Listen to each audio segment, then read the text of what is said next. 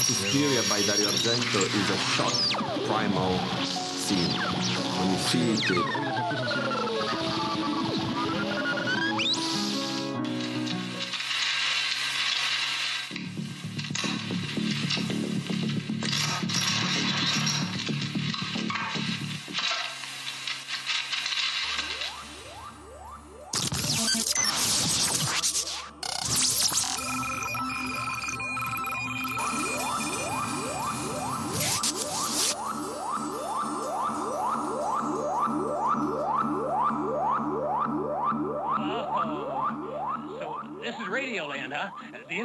infinite the, the waves through the ether fuzz roll on forever. Roar!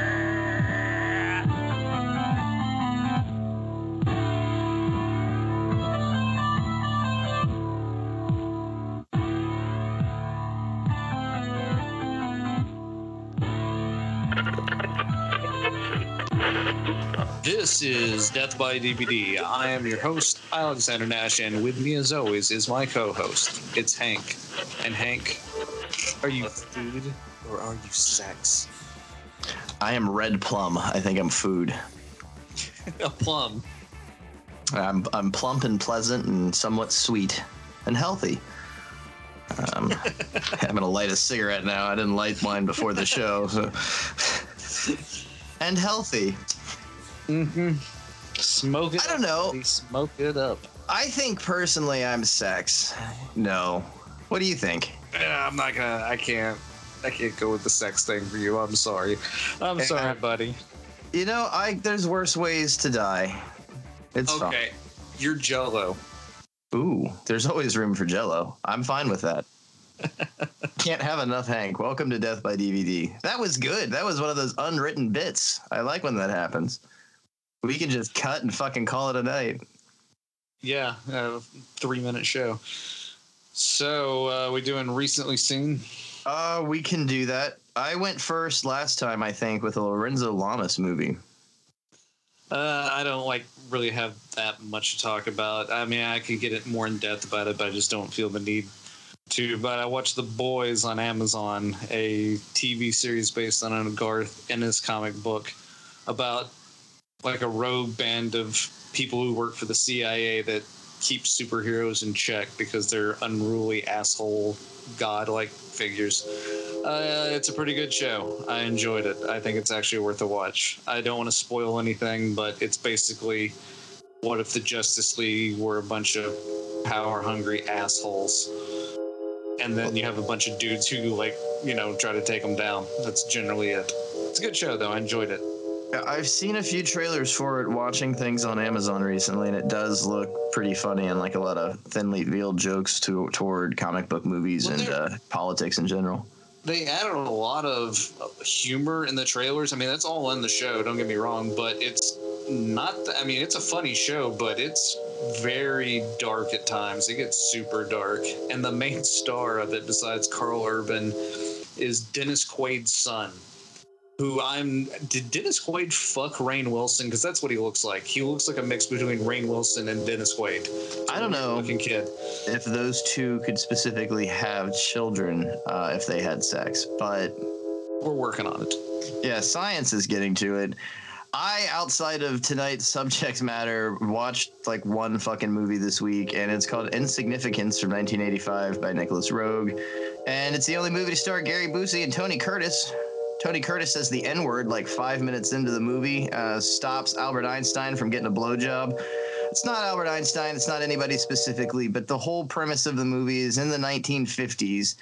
A German scientist ends up meeting with a famous actress and her baseball player husband and a certain senator that is very against communist and is trying to really blackball some people and get them in trouble. And it's all a conversation that happens in this German scientist's hotel room the night before he meets with the peace committee to talk about world peace because he apparently helped create the atomic bomb. It's a pretty cool movie. It's by Nicolas Roeg, so it's ultra stylistic. Uh, Nicolas Roeg did Walkabout, Perfection with Mick Jagger. Can't think of the name of the movie he did with Art Garfunkel, and Bad Lieutenant Harvey Keitel, but that is a just that's I think a pinnacle of his career. He's just a great editor, really stylistic guy. It's not a horror movie. You can check it out if you want to pay like thirty bucks for the Criterion because I think it's the only place you can get it. But Nicolas Roeg, very niche. Very, very niche. That Yeah. sounds fucking bananas. Yeah, it's uh, pretty good. They never mentioned anybody by name, but it's obviously Einstein, Monroe, uh, Senator McCarthy. And it's pretty cool. I mean, it's just what if all these people had a conversation? Marilyn Monroe explains the theory of relativity with toys and uh, puts on this really big display about how motion is and how everything is nothing. It's pretty cool. You're into that, you know? Is it is it Hank fun? Uh, it's not even really fun. It's it's somewhat depressing, largely because you just realize all these people, no matter what, who they are, actors, fictional characters, even have to an extent hopes and dreams, and I don't know. Everybody's kind of gets lost in the big picture, in the you know big spectrum of things. Nothing really matters. It's depressing. Really matters. Well, you know that's not true. Um, beauty The show matters. matters. The show matters. I was segueing. Beauty matters. Beauty's Oh, actually shit. the only thing that matters. Interesting quote to start it off with, actually. Um, Well, we'll also So- find out later in the show that I'm a shallow fuck and I just like things because they're pretty. And beauty really is the only thing for me when it comes to judging. And we'll, we'll get deep into that in a little while. well, at least that way you can admit to your shortcomings as a human being. yeah, I'm honest. All right, so the premise of this show is it's not something that's completely beyond the the realm of anyone else coming up with. It's not a, a unique idea, but it is a, it was a unique idea to me personally. I, I didn't even know anybody had uh, kind of strung these two movies together, except when I just thought of it one day. But it's not that hard of a concept to come up with. But what I am proposing is that the film Neon Demon by Nicolas Winding Refn is a true remake of Dario Argento's 1977 movie Suspiria, because there is a remake that came out last year of Suspiria, and it does not encompass the things that make Suspiria Suspiria as well as the film Neon Demon does, which is completely completely different plot. Not so much. It, it- like you can look at it on the surface and say it's a completely different plot, but I think they're incredibly similar. And also need to preface all of this with the whole thing of I will talk a lot of shit about the Suspiria remake. I think it's problematic. I think it has some issues, but overall, I did like the film. It made my top ten last year, I'd say, for best movies. But at the same time, all these problematic things as itself as a film, it's an pretty decent film, but as a Suspiria remake, it's just super, super lacking. It's hard for me to tie the two together. I, I don't even see how they're pretty like even that similar, other than like a few plot details and some of the same character names, things like that. But I think Neon Demon is a way closer remake to Argento's original film, Suspiria. Yeah, I'll have some spicy things to say about the remake. My biggest issue is just calling it Suspiria. The director even suggests it's more of a tribute to the original Argento, uh, and it's Dario Argento and Dario Nicolodi's original source materials, what's credited in the opening credits. So it's suggested that this is a tribute. I wish it would have been billed that way. If it's a tribute, a tribute, please. yeah, you know, if it was a tribute, then it wasn't necessary to call it Suspiria. And honestly, outside of the three mothers being mentioned, you could have called this German dance witches, and it would have just been a nice nod to Suspiria. It could have been called fucking anything else, because what it certainly isn't is Suspiria. And that's my like big problem with it. And I didn't just watch it once and pass it off because I didn't like it. I, you know, I really gave it a try, watched it twice, and it's just not Suspiria. There's, like you said, a lot of problems. Even I liked it a little bit more than I did in the first viewing. I got a new appreciation for a lot of the film on the second viewing, but still on that second viewing, it didn't make me go scream, "Oh, that's this is just like an Argento film." Or, and I know that is not wholly the point of remakes, but when you are told they're remaking Suspiria, here's what we're gonna do with it, and you get the remake that they gave you, it's just like, really, that's what you could do with one of the cornerstones of a film genre, something that changed film forever. You made this super drab, kind of long political horror movie quotes. I don't know. It's got some metaphysical concepts in it, but I mean, the horror is is rarely there. It's more of a real life horror, and I think that's one of the big differences in the remake and the original, and even Neon Demon and the original. That Neon Demon and the original Suspiria lends more towards an idea of magic and the magic that is within celluloid. Well, there's well something story. Sort of simple about a dance school run by witches. Like that, there's not. I'm not asking for much, and that's what really annoys me here. Is I didn't even ask for this. I don't think anybody was, you know, standing with a fucking picket sign saying, "I, I would love the Suspiria remake. When's that coming out? Suspiria remake, Suspiria remake." It wasn't a deeply asked for thing, and we still got it, and it's still like, no, thank you, thank you, but no, thank you. to give it a rating, I would give it a four out of five personally. I'm a little bit lower. I give it a three just because I, I felt it, it was almost obnoxious to an extent. It, it just almost offended me knowing that this is Suspiria. And there are so many points to that outside of, you know, oh, I'm a gatekeeper. I really love Suspiria. Let's get that out of the way. I'm not even a massive Argento fan. I'm, I'm definitely not a hardcore Giallo guy. I love Italian film. I love Italian horror. Let's say it that way. I don't want to get mixed up with Fellini here. I love the Italians. I love Argento. He's not one of my even top five guys though. So my defense of this movie is specifically on one how it affected me as a youth and two the impact culturally it has on film. Like you mentioned and noted that suspiria really did change uh, direction and editing certainly. I mean it, and then the god the goblin soundtrack that massive uh, introduction to prog rock uh, into the united states because that really wasn't a huge thing. And then you got like emerson lake and palmer and that started to really meld in with the argento sound in his next few movies and it just it skyrocketed a whole new sound on top of a style of directing and editing.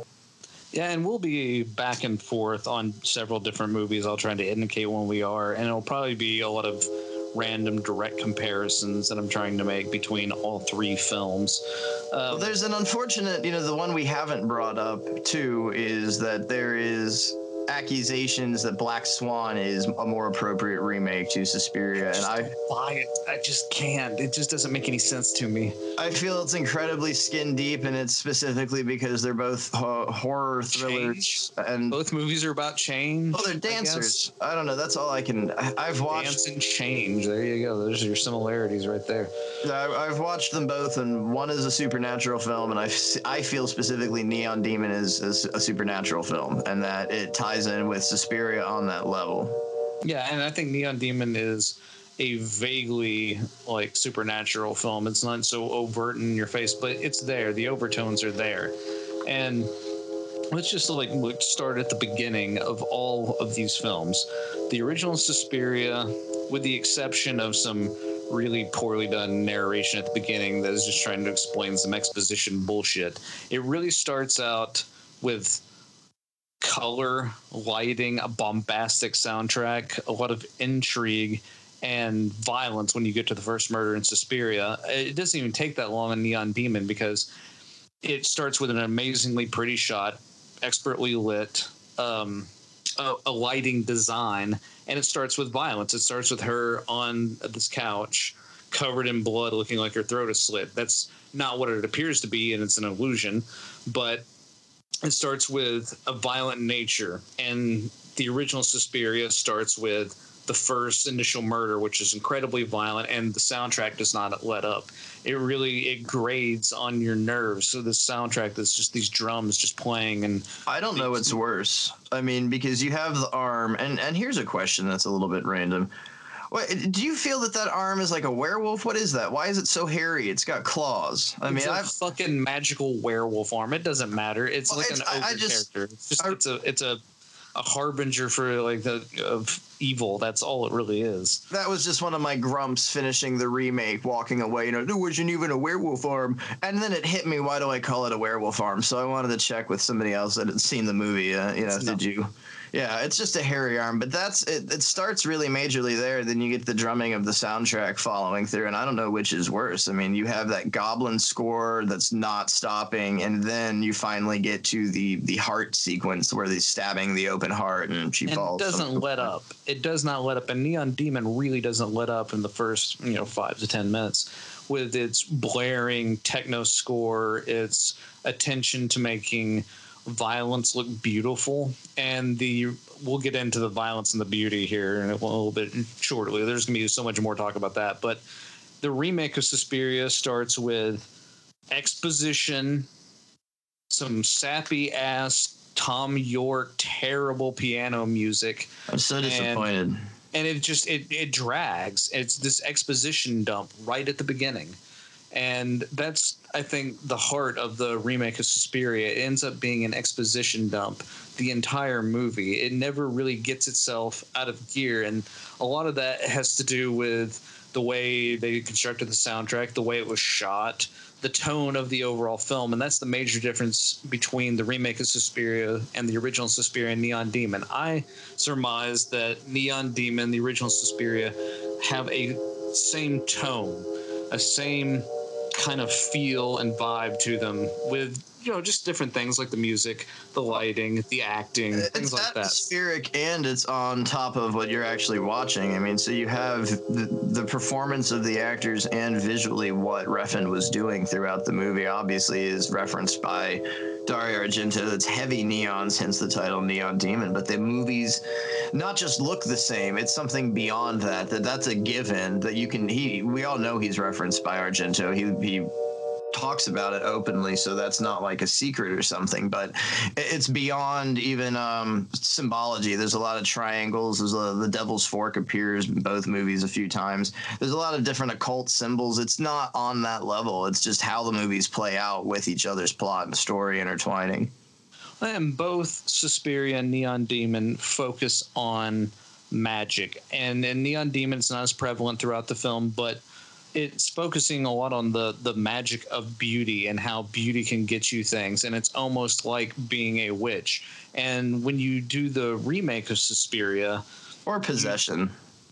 or or you know, possession, or something like that. Um, when you get to the um, the remake of Suspiria, we're not as focused on that magical aspect. Even the the way we shoot it, it's very gritty and real to life. That like the magic is in the remake of Suspiria, the concept of magic, the concept of witchcraft, but it's almost incidental. It's almost like he doesn't really have an interest in the witchcraft aspect of it and the, uh, creating a fantasy world. It's all set very much in a real, probably one of the toughest times in history world, and that is antithetical to something like Suspiria because Suspiria takes it doesn't take place in any time. It's this magical. It's almost like Alice in Wonderland, and Neon Demon follows that same sort of construct that you're basically an Alice in Wonderland character. You're a protagonist. That's what it is, and like Dakota Johnson in the Suspiria remake is almost I wouldn't even call her like an Alice in Wonderland character anything like that. I would just call her just like a witness to the events. She almost sleepwalks through the entire movie. I know it is part of the concept of that remake, but at the same time, it it's not doing the same thing as say Neon Demon and Suspiria. We've completely taken this character and done something completely different. She's like I said, she's almost in the background of the entire movie because we're doing exposition dump through the rest of it, and she's just not part of that expo, um, you know, of that dump that they're doing. Well, it's just not about witches. Is the problem that it's this thinly It just has no interest in the witches. I don't think it has interest in the politics of the witches, which I find incidental as far as the story of Suspiria goes. Yeah, it's more of an overtone about fascism or the effects of blindly following people than anything else. And that's even with the lead character, the Jessica Harper character, coming in. I mean, well, Jessica She's Harper's in the movie, but yeah, she's an outsider. But that's really the only comparisons that she came from America. They've even changed you know, the backstory to where I'm just confused by the ending that she comes from a Mennonite family in Ohio, very religious, and everybody's head blows up because she's Suspiria.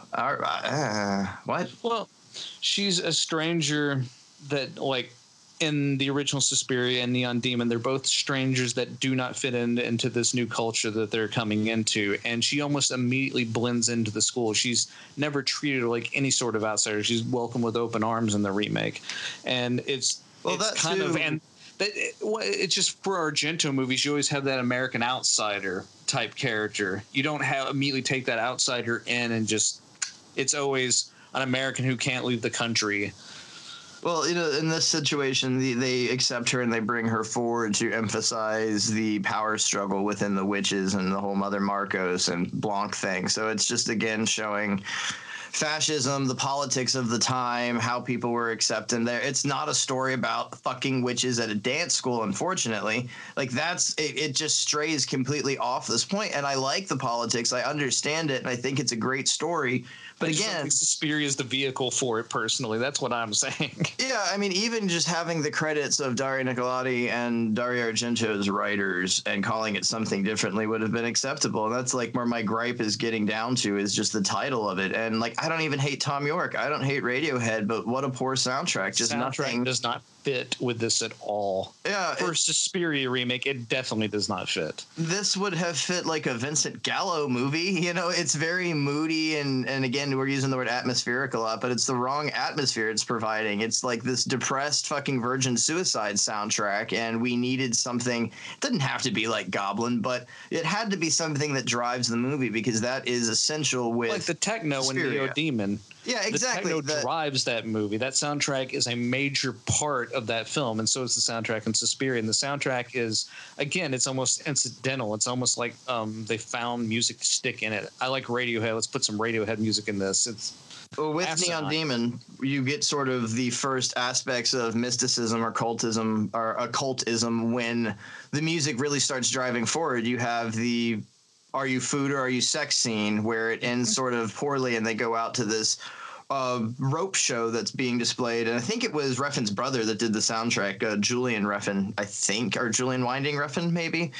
Doesn't matter and they're doing this just bizarre triangle based rope show and it's like it, it kind of taps in heavily to argento with with the light and the, the red and the flashing going back and forth and that takes you back to toward the end of suspiria the 1977 movie with the red room and the blue room and the green room. But it changes the tone of the movie and lets you see that they're all being transformed in this moment by beauty that they are pretty much under the spell of beauty and that's the vehicle of some sort of magic, actually. yeah, and it's and it's almost the romance of how enchanting beauty is. And there's another part in the film where it's stated to the Elle Fanning character, "How does it feel to you know it be like a cold day and your sunshine?" And she goes, "It's everything." And at that moment, you realize she first began to feel this and you know become under the spell of the demon, which the demon is fashion, love. Uh, what there's so many different ways you could think about it consumerism capitalism whatever but it, the demon is more of a metaphorical reference to her falling into this vain sense of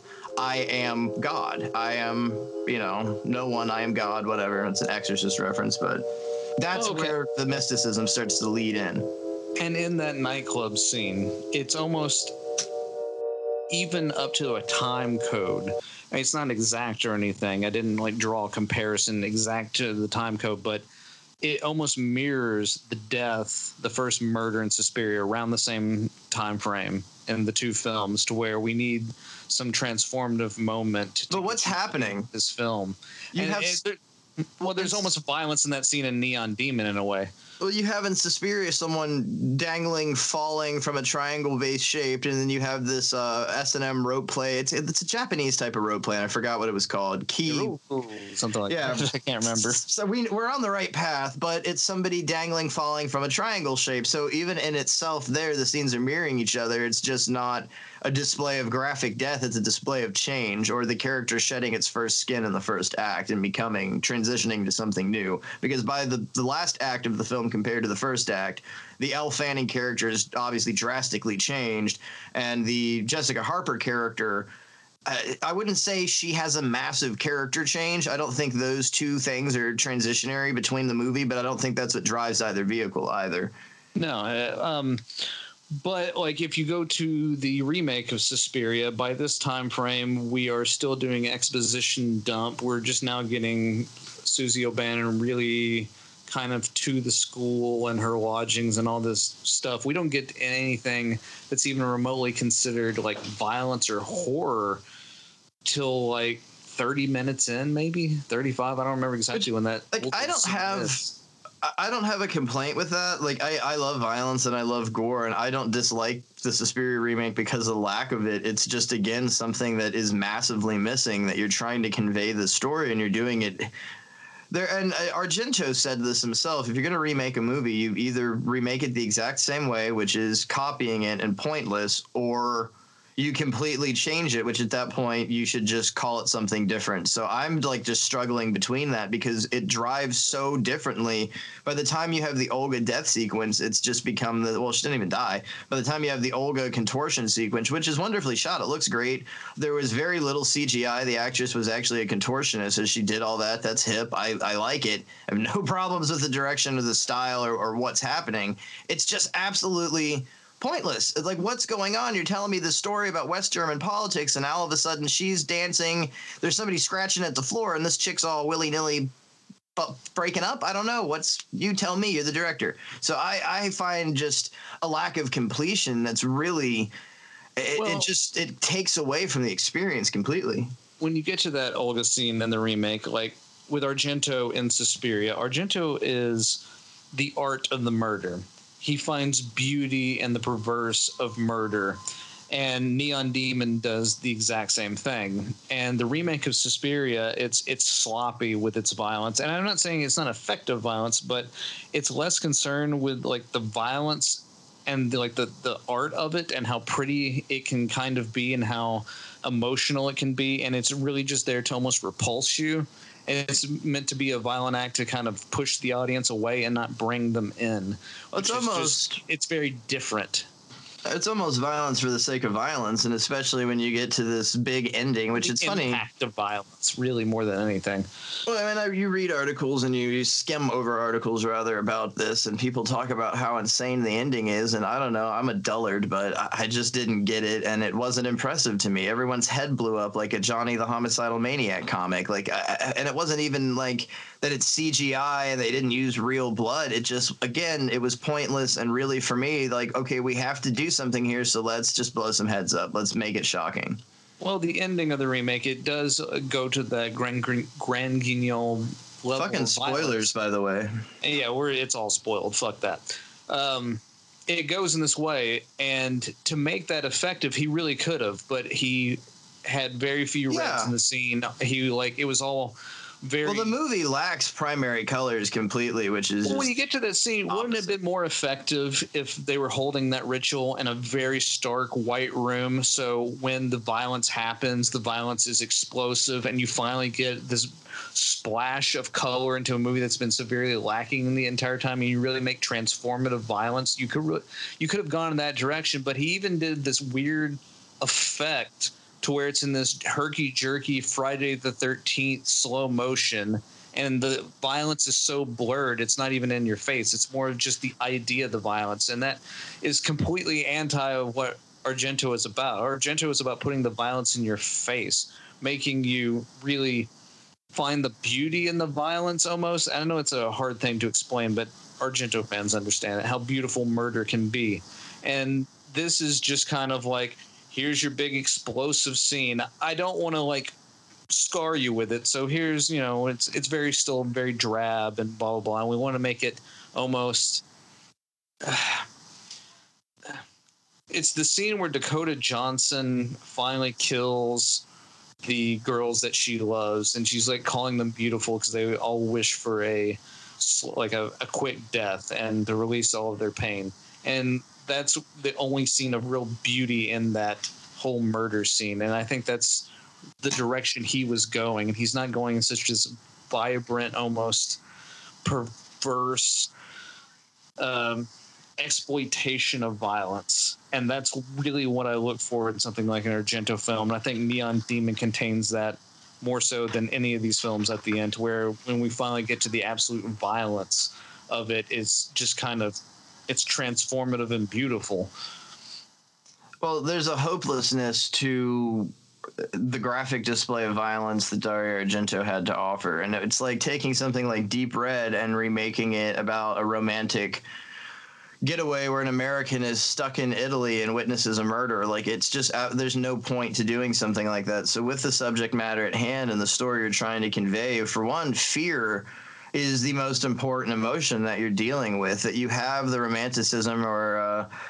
fetishism of violence, this this beautiful display, almost pornographic with penetration. Like that's a big thing with Argento. You always have stabbings. It's just this big male penetration sort of thing, and there's a a romance to it almost, and it is disturbing, but that's part of the attraction to it. When you completely blank that out and give you, uh, for all intents and purposes, a bland product it's not really helpful. I mean, I find myself lost throughout the entirety of the movie. Like, okay, so does she become Mother Suspiria through the dance method, or you know, where what is this driving to? And then you finally get this ending plot, and she goes and she blanks the doctor's memory as if this is some helpful, nice thing at the end of his life, and then it just ends, and I'm just lost, wondering what the whole point was. You know, running an hour longer than the Well, original he didn't movie. need to suffer anymore because he'd suffered, and the only people who need to suffer are the people who corrupt power, and they they're ones they're the ones who need to feel the shame and you know and not hold on to these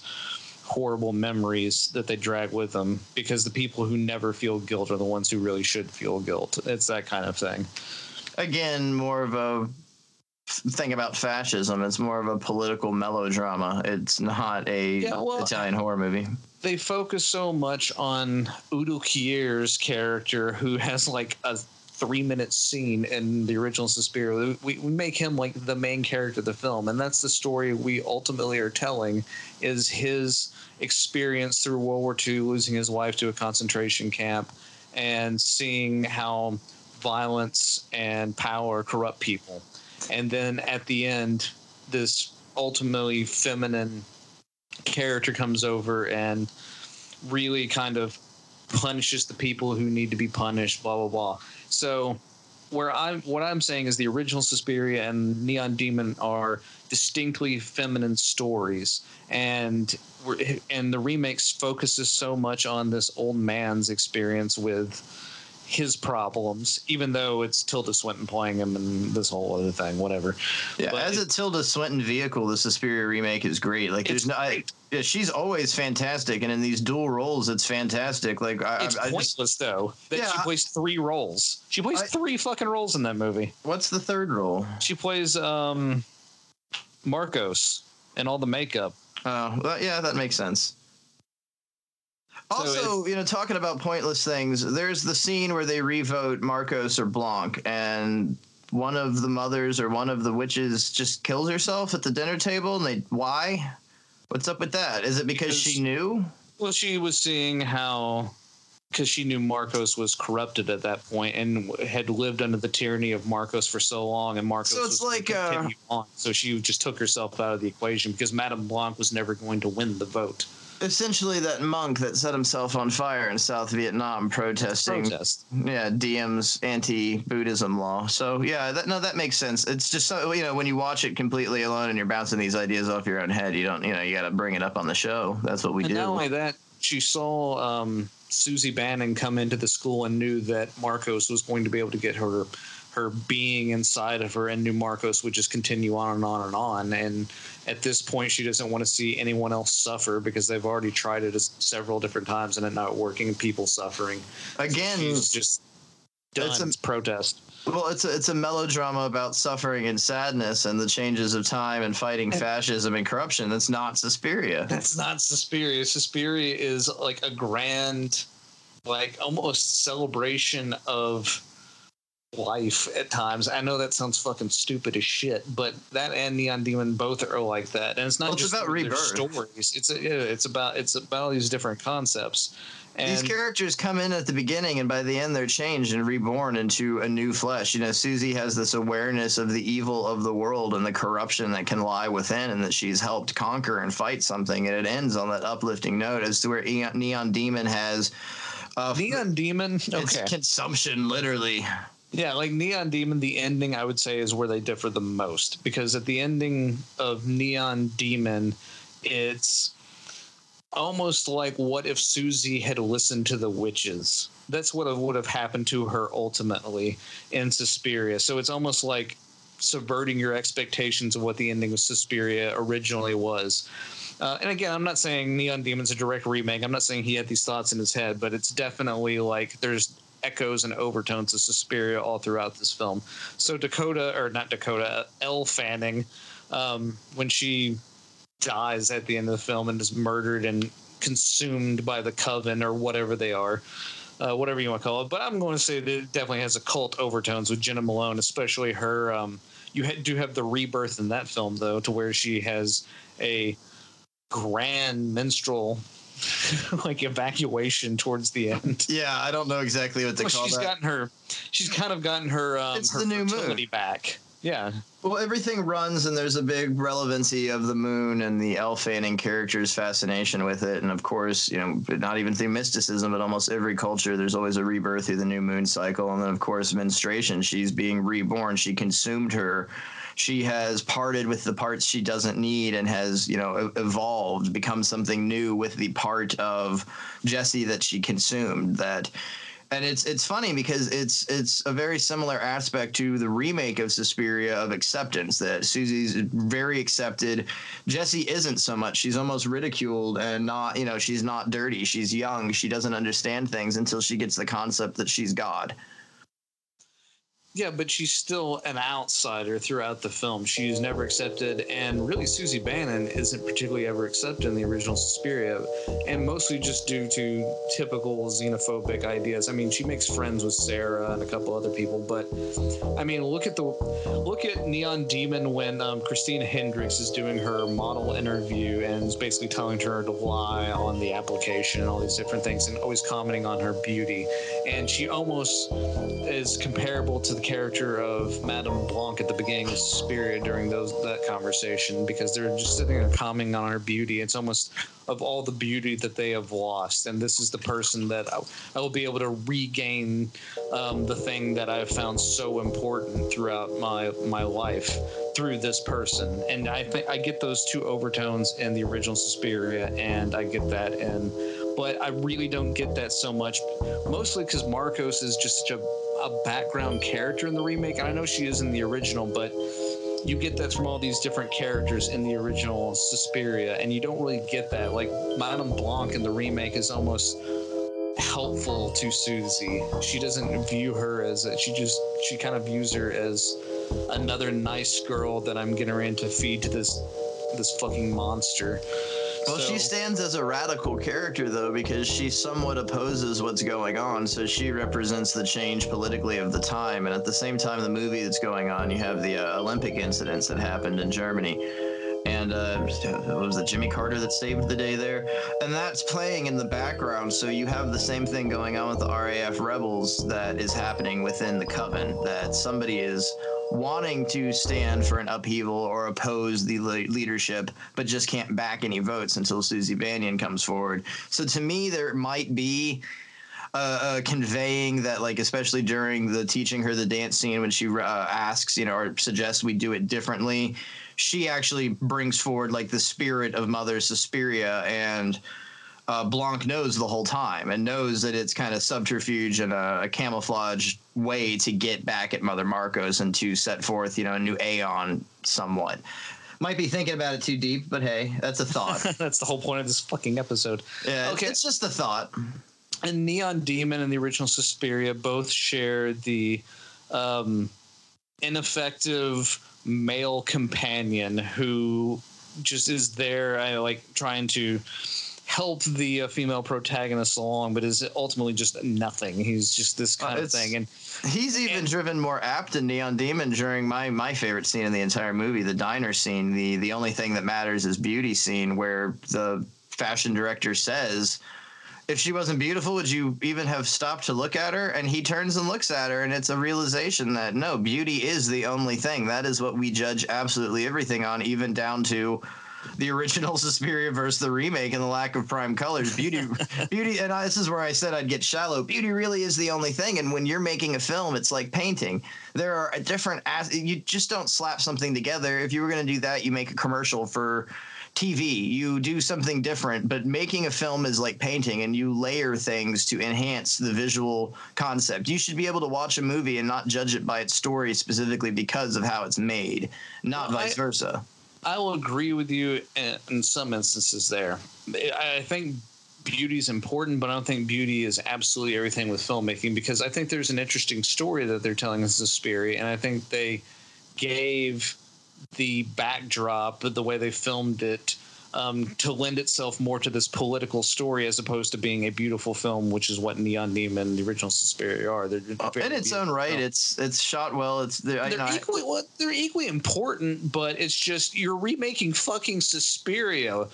What is this drab shit? Well, and Why are it you making it so gray? it's almost edgy to me, you know, like I'm gonna remake Suspiria and take out all the fucking primary colors. Like, yeah, look at me, I'm doing something different. And I know that might not be the way it is, and it sounds mean spirited, but that's just how I, I'm left feeling. Like, okay, what was the point of that? Neon Demon's explosive use of colors helps convey, especially uh, the lack of characters' emotions. One of my favorite characters, Keanu Reeves, Hank. All those scenes are very dimly and grungy and shitty, and it looks like David Fincher all of a sudden. Like the movie completely tone changes because that represents this awful character's tone, this grimy, nasty guy that's trying to pawn off 13 year old runaways for people to fuck does it he says something disgusting like some real lolita shit like you've never hated keanu reeves before you saw neon demon but wow what a detestable character hank Well, okay, like in Neon Demon, you had that scene with the the mountain lion being in her room, Sure. and that's her first real experience with predators in this in the film. And and i kind of took that too as possibly like this might sound dumb but her spirit animal a representation of how she is going to be by the end of the movie because she has that whole monologue of my mom said i was dangerous and i am and you know a representation of something fierce coming into her life is and, again just another perspective of looking at it Yeah, I, I more view it as being this is it's a predator. Keanu Reeves, who's introduced next after this, he's a predator. Um, the little chick who owns the modeling Uh, agency, Christina Hendricks, yeah, I was gonna say she's a predator. Uh, every and then her massive encounter with Ruby, the Jena Malone character, You don't is her- feel the predator. Well, there's even a the the senseless, not senseless. There's a timeless line because it's the only place in the movie where they actually show a bit of technology where uh, Elle Fanning gives Ruby her phone and Ruby takes it, and it's a very outdated old iPhone, and she says to her. You just need to know some safe girls or some good girls. It's good to have good girls or something like that. And then her following introduction scene is going to the mysterious house sitting place after Keanu Reeves in an odd rape knife torture scene. Uh, it, it all spirals out of control completely there. So essentially, that's like when Susie meets the uh, Udo Kier character and he explains Markos and the whole idea of witchcraft, and she talks to the older German doctor, and then it segues into the insanity of the ending and, and everyone pretty much dying and Suspiria just going batshit. Well, okay. Like, um, you have all these different predators being introduced in her life in Neon Demon, and I get kind of the same thing from Argento's Suspiria because almost everyone around her, with the exception of a few girls, um, like Sarah, oh, I'm not a predator, and Sarah turns out not to be a predator, but Neon Demon. Everyone she encounters ends up being a predator, and she is nothing but prey. And you get the same feeling with Well, she had a decision at, at one point, though, and it's not like. I mean, it comes down to pretty much uh, any unwarranted sexual attention is rape, and she's facing something, and instead of giving into it, that's what causes the events to spiral out of control. That are you food or are you sex? If you can't be consumed by someone else, if you can't have a sellable product, then you're useless, and we will, you know, long live the new flesh, Well- make room for you. she gets consumed. Yeah. And they use her. They use her for their own beauty, which is what the whole sort of spell is about. It's about can, like keeping themselves in business. Which I mean, I'm pretty sure what was going on in the original Suspiria was they were trying to consume Susie and use her for her own gains. Probably bring back Markos. It's not explicitly stated as it is in say the remake, but I think it's kind of the same thing going on here. So I can see the comparison. I really on Demon and the original. I, I dig the concept in the remake of Suspiria that the the dance is the ritual.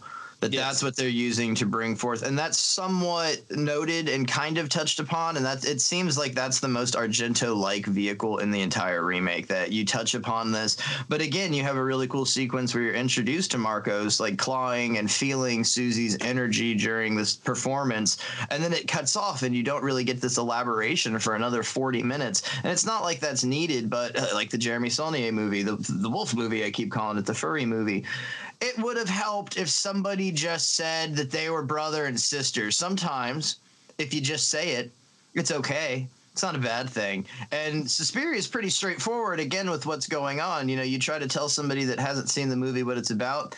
Well, it's about these witches that run a dance school in Germany. Eh, eh, That's all you got to do. That's all you had to do. It's about some witches that run a dance school in Germany. That's it. Yeah, and like with the Argento is not the best plotter. He is not the best writer as far as story and plot details concerned. He's a visualist, and or at least he used to be. I don't know what the fuck he is now, but The and, uh, Hauer fighting a giant praying mantis is not a visualist. um, May he rest in peace. But I mean, for you to get so political in an homage to Argento, it just it doesn't doesn't seem to hold weight to me. It just seems like uh, this is not what Argento's about. He's not about telling some political story. He is about bringing you into a fantasy style world. And It's all fairy tales with him. He also And the- likes to expose his daughter's breasts a lot, and that makes me uncomfortable. Yeah, well, we'll talk about his other issues another time. But um, and Neon Demon is the same way. It's about taking you into a imaginary world letting you experience this, this fairy tale. Well, too, And- both of them show a nastiness and, and reality of the world and what you're getting into, and like Suspiria not being accepted and being ostracized, and the same thing with Neon Demon. But then you have something that's as shallow as beauty being a, a, a main conveying point of the story with Neon Demon and people being literally consumed by their own ego. I mean, it's almost Nietzschean at the end. Uh, uh, we killed God and consumed it. You know, God is dead. We killed him. That sort of anti nothing you know there's there's no hope and and the end of either movie because at the end of Suspiria you still know there are two other mothers. There are two witches somewhere. Yeah, we, we, we saw two of those other witches, and goddamn Mother of Tears is a bad movie. Oh, which is so unfortunate because that was one of those things that you know wow they're all getting back together. Everyone's you know Daria Nicolodi's going to be in it. This really could have been something and you know th- this is an argument that will probably get me hated but uh, Argento isn't a one trick pony by no means but after the 70s I feel I don't know, just the momentum of the decade style, the way things were done. He drastically changed, and his style with that change uh, disappears for me. That, like I said at the beginning of the show, I'm not a diehard Argento fanboy. You know, I'm not going to defend him. I, I would, Well- I will defend Nicolas Winding Refn more than Argento, which is odd. Argento got kind of fat and lazy, and I don't mean that in a literal sense. I mean that in a metaphoric sense. He got a cult following, made money, learned how to invest because of his dad and his grandpa. You know, he did all right. Throughout the 80s, he was able to continue and make some interesting films up until about Opera, which is exploitation crap, but I think it's still really well made at times.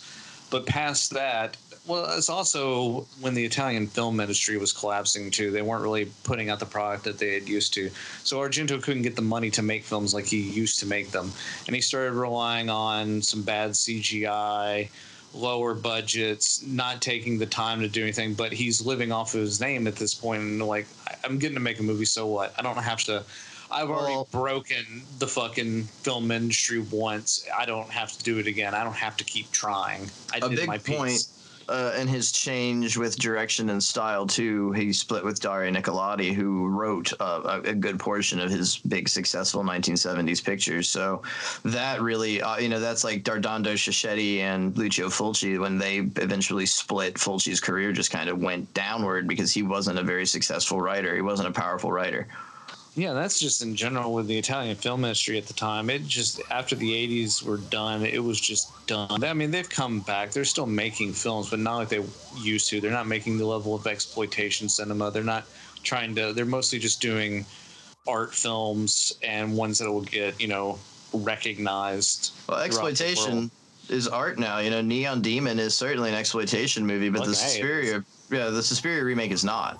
There's a It big difference. not. It is Yeah. a straight up art film. It's trying to make horror into art, which you can, but it does a like Argento was able to accomplish that with the original. You were able to I don't know. You were able to make a weird Roman Polanski homage film. Yeah, wow, that's apt. It really does feel like a, a Polanski movie. That's why yeah, it feels like it's a Polanski movie from the 70s. And in the 70s, I think it would have gotten like a lot of notoriety, but that, that's a different time period when the artist was king. And now at this point, when you're making a film like that, it's just there's nothing special about it. And I don't mean you like he had to go crazy with colors and noise and stuff, but you have to like you have to really look into what your audience is doing, what you want to tell with the story of Suspiria. And the story of Suspiria has nothing to do with German reparations throughout the 70s. It just doesn't. I'm sorry that you think it does. It's but it's a story about a magical reality of like possibilities in a fantasy world and you took it to the probably I mean the most real world events that were happening at that time. That's where, where that's where you took it to. You took it to fucking terrorism and shit. It's like that's just I think it's just antithetical to what fucking Suspiria actually is and supposed to be about. Well, And even if like a big mess up. The political nature of the movie could have at least represented the coven more so than it did actual German times in West and East Berlin and the politics going on inside. Focusing somewhat on the coven could have been helpful and might have, at least for our experience, pushed it into uh, something that's really missing for me, despite it being witches and the very violent ending, is the occult overtone that sure you give me pinnacle dresses and five pointed stars and all this imagery but that's the same thing that hot topic has to offer so where are we getting at here there's nothing more than a skin deep level and when you're focusing like neon demon there's a lot of uh, symbolism throughout the movie, but it's not the point. The point is uh, almost being clever enough to realize that anyone can be consumed by anything, and your actions that you put out affect other people. And you know you can be consumed by your own actions vice versa. Well, uh, the remake, it didn't have to be so overtly like um, occultist for me. I didn't need to see a bunch of you know very realistic occult symbols and stuff like that, but it's just like you were uninterested in any of the the he was uninterested in the magic portion of it that it like almost with Neon Demon, you didn't bring up magic, but it is magical. And this film, when you bring so much reality into it, then the magic seems kind of dumb. It just it doesn't like it doesn't hold sway with me at all until you get to like Markos having weird baby arms and shit on. That then it's starting to feel somewhat supernatural and like an odd sort of reality. But I mean, Neon Demon feels like an odd sort of reality the entire film. This seems just like hey, this weird thing was going on in Germany. Wasn't that real bad at the time?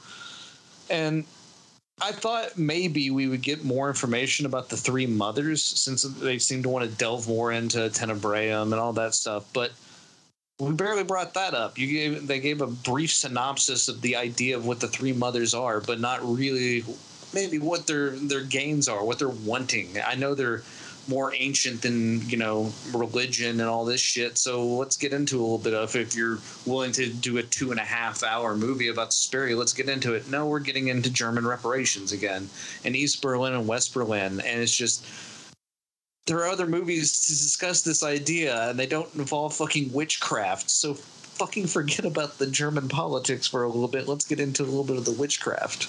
It feels like one of those Hellraiser movies that obviously was an acquired script that they just tie, tossed Pinhead into at the end of the movie to tie it together. That it's like, oh shit, no, Suspiria, yeah, witches. Let's, let's do something about that. I guess we're not going to make our political sad movie anymore. Toss some witches in, and that's a bummer for me. That just when you see that opening title and and you get your hopes up for something you it's just odd. It was just an odd way of exposing us to the story that i mean again using written by dario or dario nicolodi and calling it something differently i feel would have at least if you wanted to make an homage or you're making a, a, a movie similar to it again why would you call it the same thing? It lacks outside of that mother the three mothers reference and her being mother suspirium at the end of the movie there's no point. There was no point calling it that I think he got I can because I can follow the thread he followed to smack these two concepts together. I can follow it from the beginning to the. I mean, he was probably interested in this time in Germany, this time in history. He knows that Suspiria took place at this time in history in Germany. Well, that's even like a sentiment that it t- it did take place in that time and was filmed in that time, and Argento still chose to not acknowledge any of that part. You know, it's it, irrelevant to the story Yeah. he's trying to tell. it just happens to be a school in Germany. That's sort of the thing. Focusing, and if they took that political air and they focus it on the the actual actions of the coven, it still would have had a better representation of Suspiria than this very wispy Polanski like German politics story.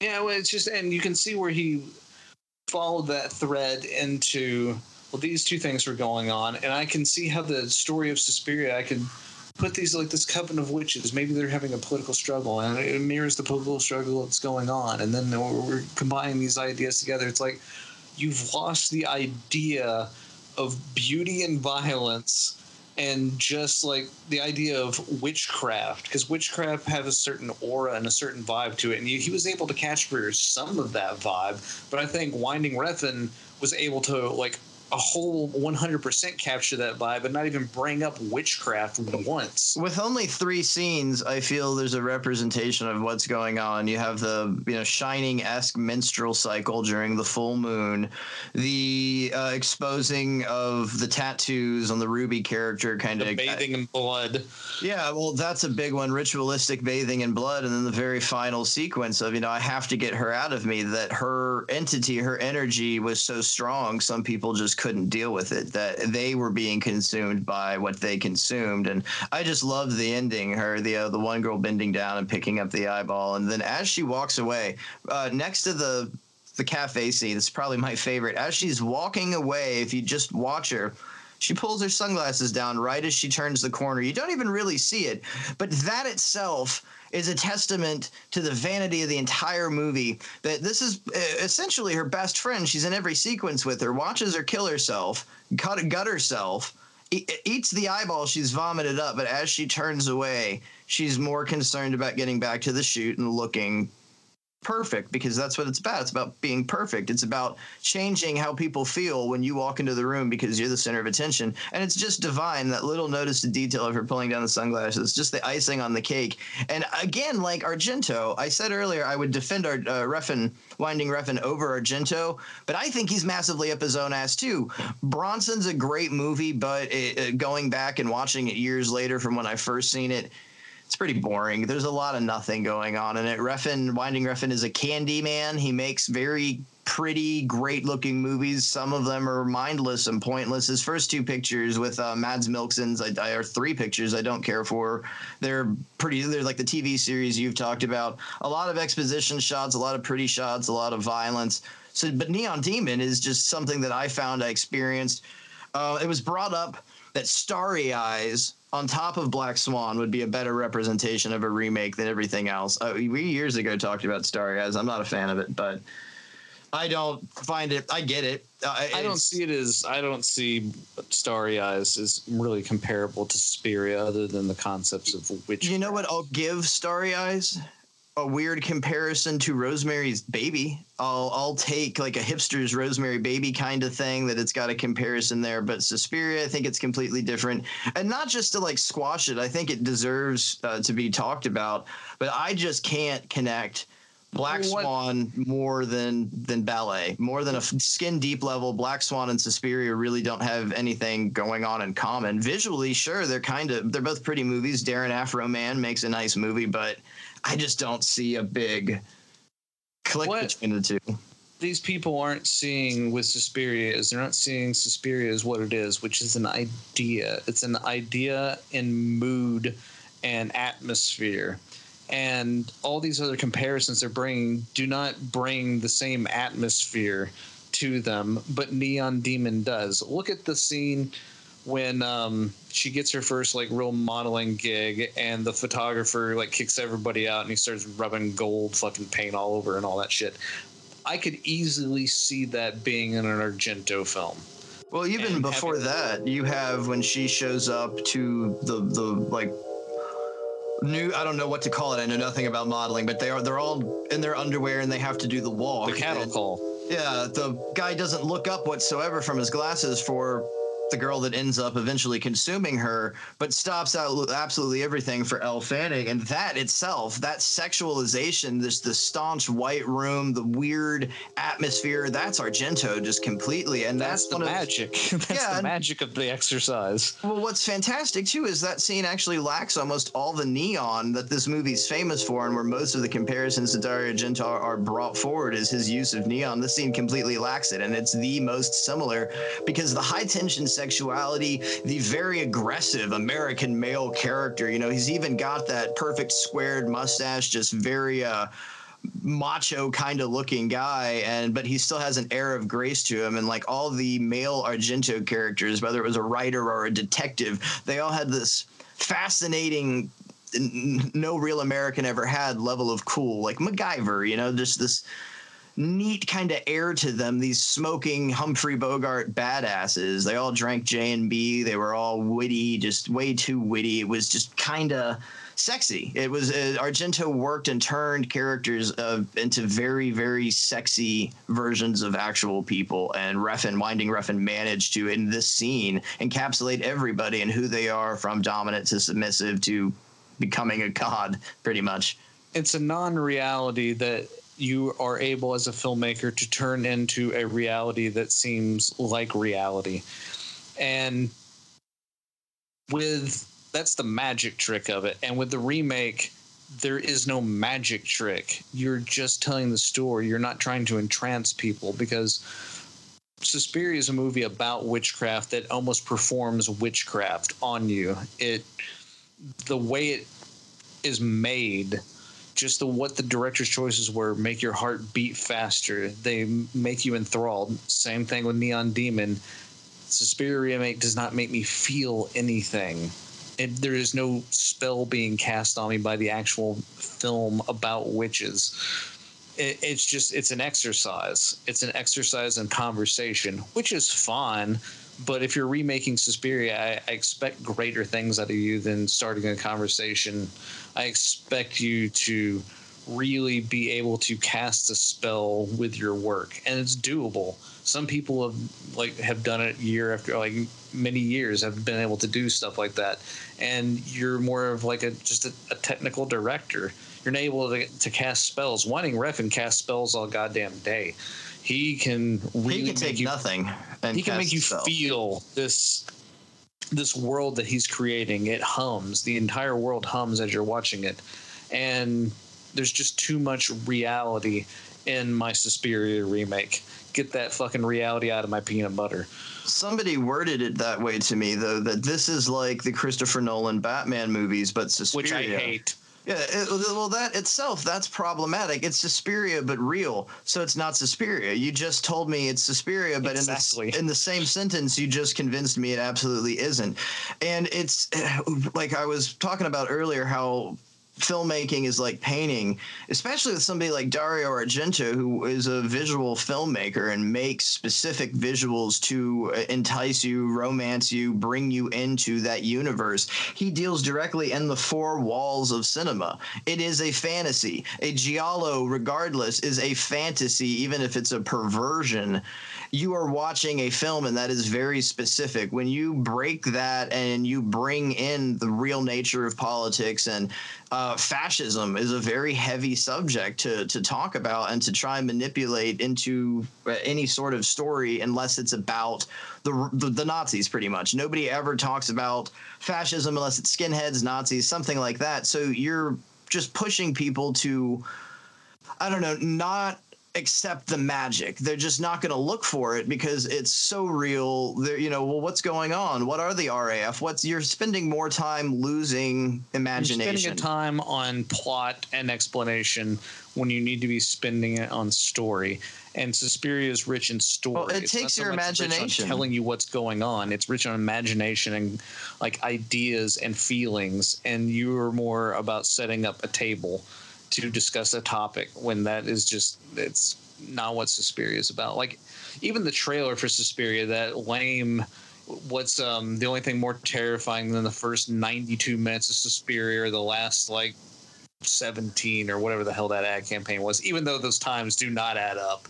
And Suspiria is in no way that running time at all. It doesn't matter, but that's beside the point. That trailer fits Neon Demon. The only thing more surprising than the uh, first 92 minutes or the last 15. Think about the last 15 minutes of Neon Demon and what happens and how entrancing that last te- like 15 minutes is and how it really just puts you in this mood.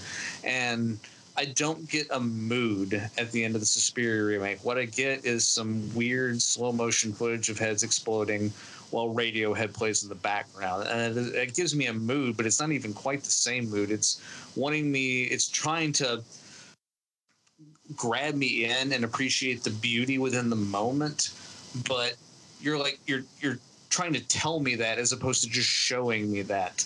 And that's what Argento does. That's But what what's the Refn does. moment? I mean, the, the moment is just this explosive scene of violence, and then it returns to the subtle, drab nature that the movie had previously been in. So to me, it's just like we got to throw in something. You know, somebody's checking their watch. I don't know because it wasn't even. You know, I, I'm not saying it had to be exquisitely done because it's a Suspiria remake, but it wasn't even impressive you know, I'm not like trying to bash indie filmmakers, but you know, I've seen shit on Amazon that has better death sequences in it that was made for you know two thousand bucks and edited on Adobe Premiere, and this was a major fucking movie. I just maybe expect a little bit more, and th- there again is an issue. I didn't expect anything, so I didn't fucking want this, and I've avoided seeing it just because of my lack of interest and, and just to discuss that it's not that i didn't care or not that i thought it was going to be a bad movie but essentially all the problems i had with the movie are what made me want to avoid it because for one, you chose to remake Suspiria. I don't think it was necessary, and I don't care.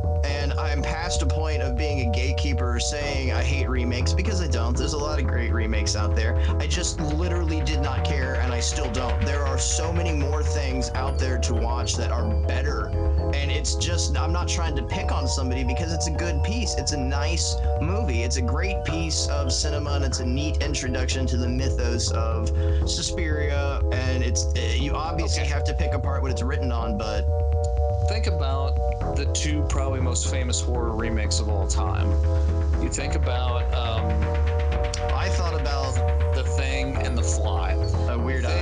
A weird. Thing I, and I The was Fly, going, both. What? I, I was thinking the thing and the blob for some reason. Oh well, I, I would include the blob in that, but The Thing and The Fly take a pre-existing concept and then make that Scarface. concept better.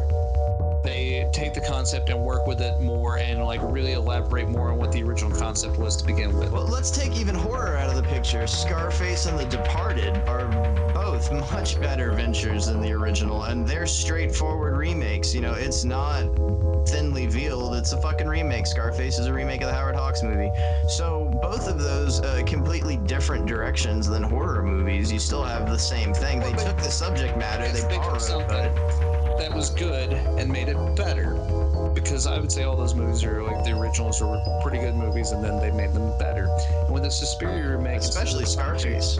like improve on the things that it was missing, you just decided to strip everything that made it unique out of it and just try to make the story work on like a non-emotional level. Really, it's a, like a non-engaging level. It's like, but that's not what's engaging about Suspiria. Suspiria is all about it's about the bravado, and there's no bravado here. You saved all your bravado for the last like ten minutes, and you fucked it up.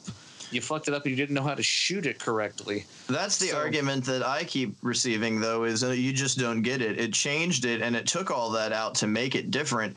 Which, if you're making it different, again, why the fuck did you call it Suspiria? Well, that, well, I, mean, Ah!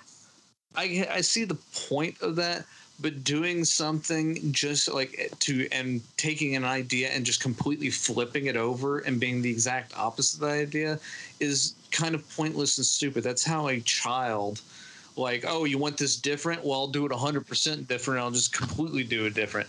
No, I want you to take what was a previously existing idea and like tw- like tweak it and mess with it and like maybe try to improve these ideas and these concepts. Nah, I just want to do it 100% different. We're, we're just going to do a 180 return on it. As opposed to using uh, red, I'm going to use gray.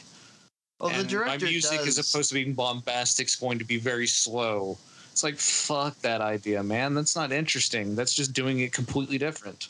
Well, the director does heavily uh, word that this is his tribute and homage to Suspiria, and he, I guess, wanted it to be billed that way. But uh, looking at just not even horror fans, but people that acknowledge Suspiria or just movie fans in general, there's no other way that you're going to market it if you're using that word. If you're calling it that and you're using even a similar style font, it's just going to have the connotation that's going to be similar to the original movie. And like the Omen remake, it was pretty mirror to the Omen, and people even had problems with that. You know, they couldn't make it original. So I get where both sides of these arguments are coming from. And again, I just stick to my guns with But it could have been. to like do it a, like a complete about face and go the exact Yeah. opposite direction either. That's not how, how that works. well, that's what I mean. You know, getting the product you're craving at this I- point.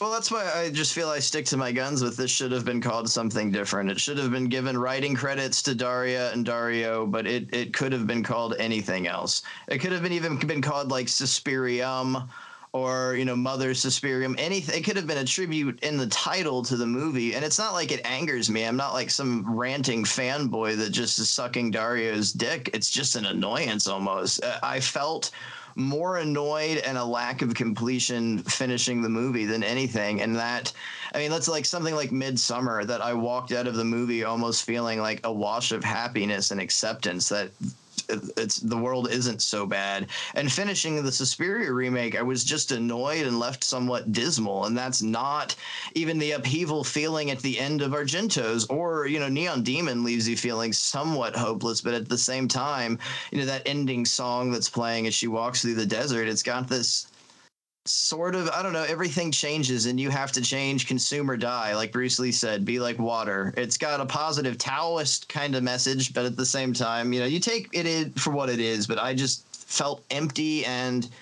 uh, bored just bored and annoyed Okay. with Suspiria Take the one here, like what this is an homage to Suspiria. No one an homage to Suspiria is Neon Demon, a movie that, which albeit is very different than Suspiria, is very much similar to Suspiria. And when you with your remake, your homage, you decided to take everything that feels like Dario Argento, everything that like emulates from the idea of what Suspiria is, and you made you fucking remade Possession again, which is weird.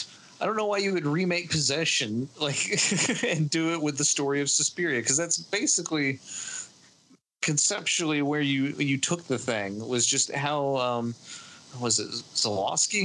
I can never remember his name. The director Yeah. of uh, Wait. Possession. hold hold on here a second Andre Żuławski's Zalowski. Yeah, I was correct. Wow. as I Big brain over here. I remembered Zalowski. I Um, actually had a reference this time He- like he took a similar tone to that film and made Suspiria with it, which oh, that's a funny thing you brought up because is I kept weird.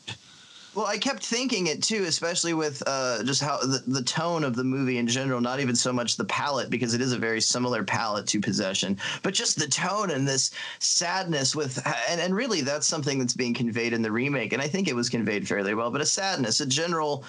I don't know, sigh, which fits into the mother of tears, and it left you feeling somewhat uh, a sigh resonating, but I don't think that was appropriate. It's really, again, not what. I guess you're right though. Hold on a second. I think you're 100 percent right about that. Well, I guess I got what I was was told in the title, "The Mother of Sighs," and after that, Yeah. kind of went, huh.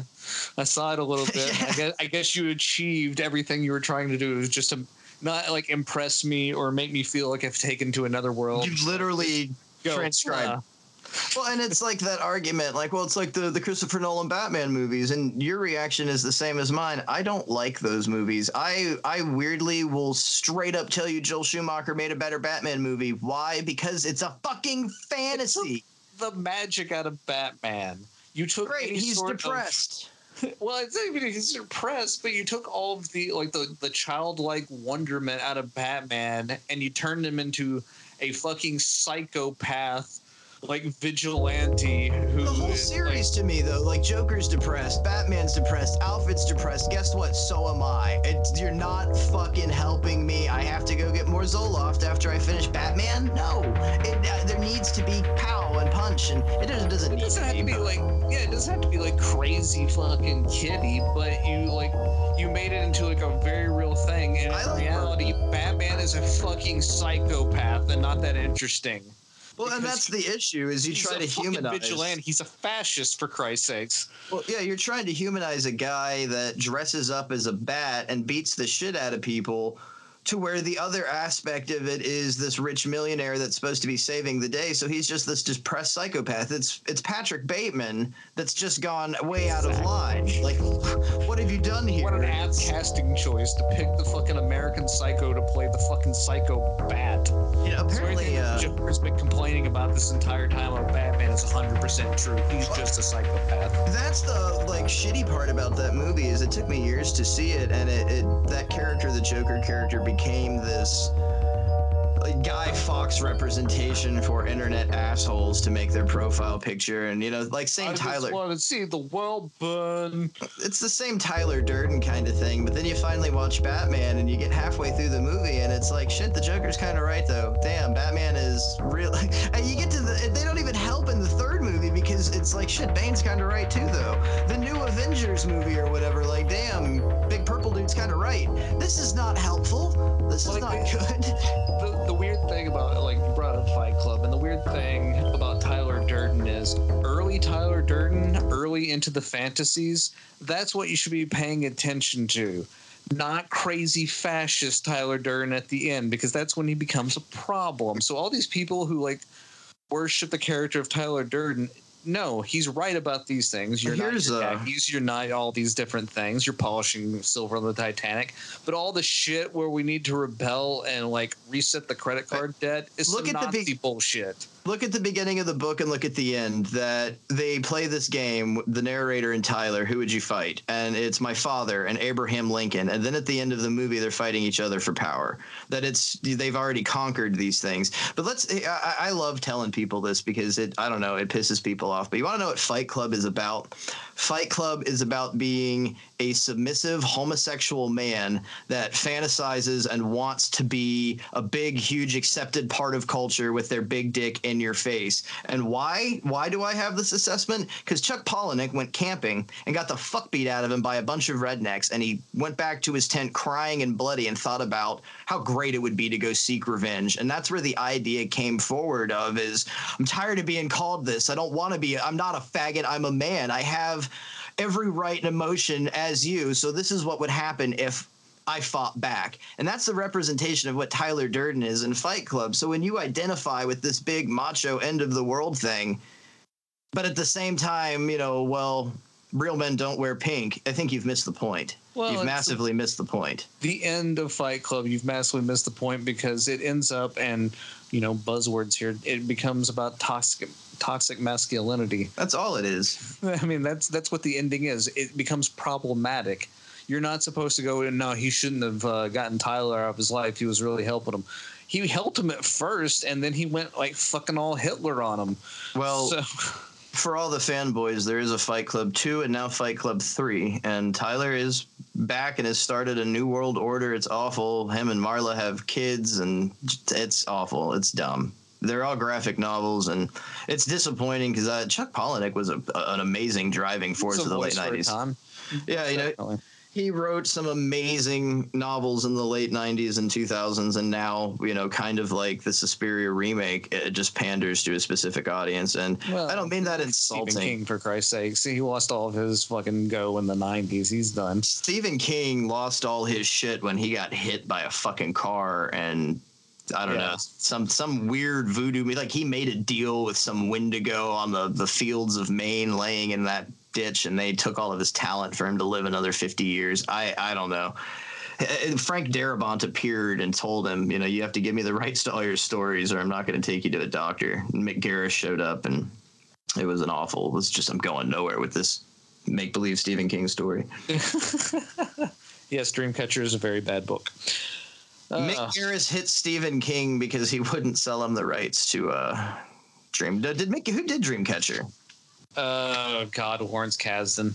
Oh wow! So that's none of the regulars. Frank Darabont would have done it. Oh, he did The Mist. He did The Mist, which was a good movie. Frank Darabont knows how to treat Stephen King material. A lot of people don't. He knows what to cut. It's 12 o'clock. Do you know where your child is? Has your child shown interest in ballet or modern dance?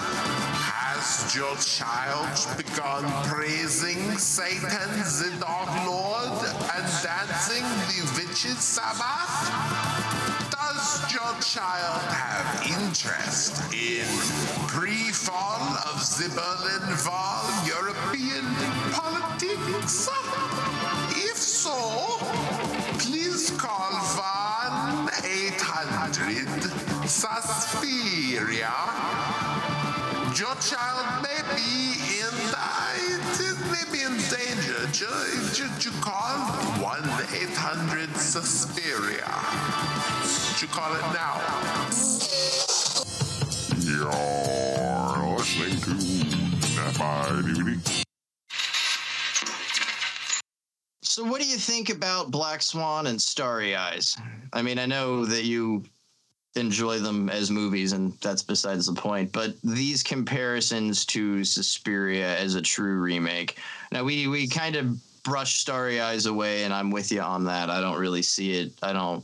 Well, Uh, Story, I, I would say, has more in common with something like Neon Demon, just in story con- concepts about basically selling your soul and being surrounded by some sort of predatory, like you know, force against you.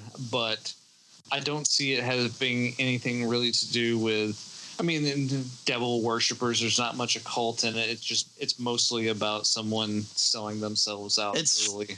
Funnily, most of the imagery is uh, Thelema and Aleister Crowley. A lot of unicursal hexagrams, the the whole "do it thou will" 93, 93, 93 idea of the new Aeon and giving up a pound of flesh for your soul and all that. And it's it it has a lot of representation of the occult, much It's more. closer to um society than anything.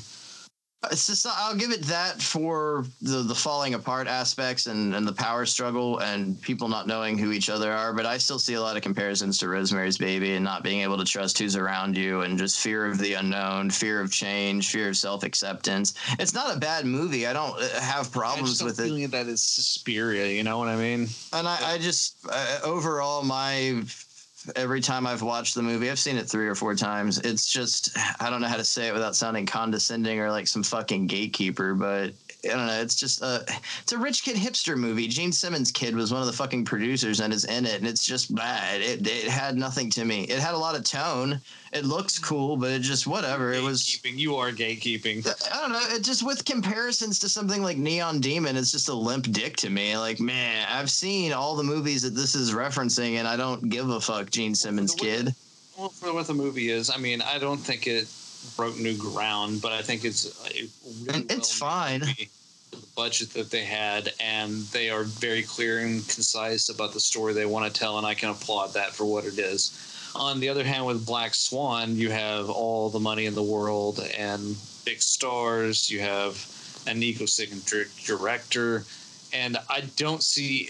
I can see a comparison to Suspiria just in the fact of the idea of change, but like any like occult themes that none of those are present. This is mostly about a person losing their mind, and I like, I could almost say Black Swan's a lot like Fight Club for Christ's sakes. It's more like Fight Club than it is Suspiria. She doesn't actually become a swan, and Tyler doesn't exist. And you gotta know the disappointment I felt when she didn't actually become a swan, because that's what I was like going for the whole time. You know, ballet dancer becomes a swan. Again, maybe I asked the wrong things out of movies, but it, it's whatever. Again, uh, it's not like I'm absolutely crazy about Darren Aronofsky. I think it's a fine movie.